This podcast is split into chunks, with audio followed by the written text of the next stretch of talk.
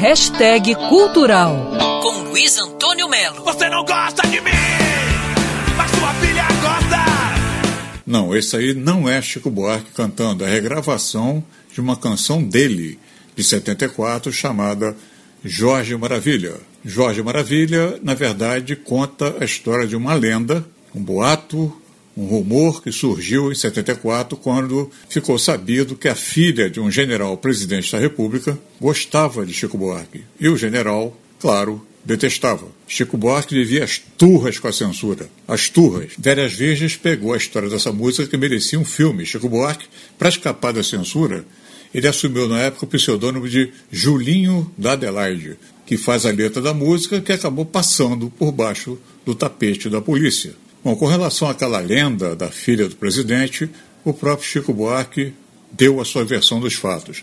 Aspas. Eu estava sendo detido por agente de segurança, ele diz, no elevador e o cara me pediu um autógrafo para a filha dele.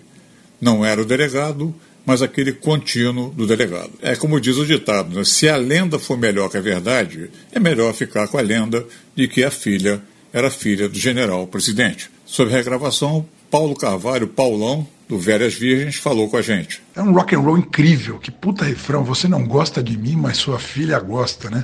Isso evoca uma situação do pai que não gosta do cara que tá pegando a filha dele. Isso é, isso é, é genial, isso é mundial, isso é tá em todas as culturas, né? E o Chico fez essa música sob um pseudônimo para driblar os idiotas da censura, né? Que tanto seguraram a, a, cultura brasileira, que tanto mutilaram a cultura brasileira, música de tanta gente, né? Luiz Antônio Melo para Band News FM. Quer ouvir essa coluna novamente?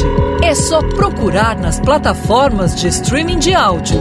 Conheça mais dos podcasts da Band News FM Rio.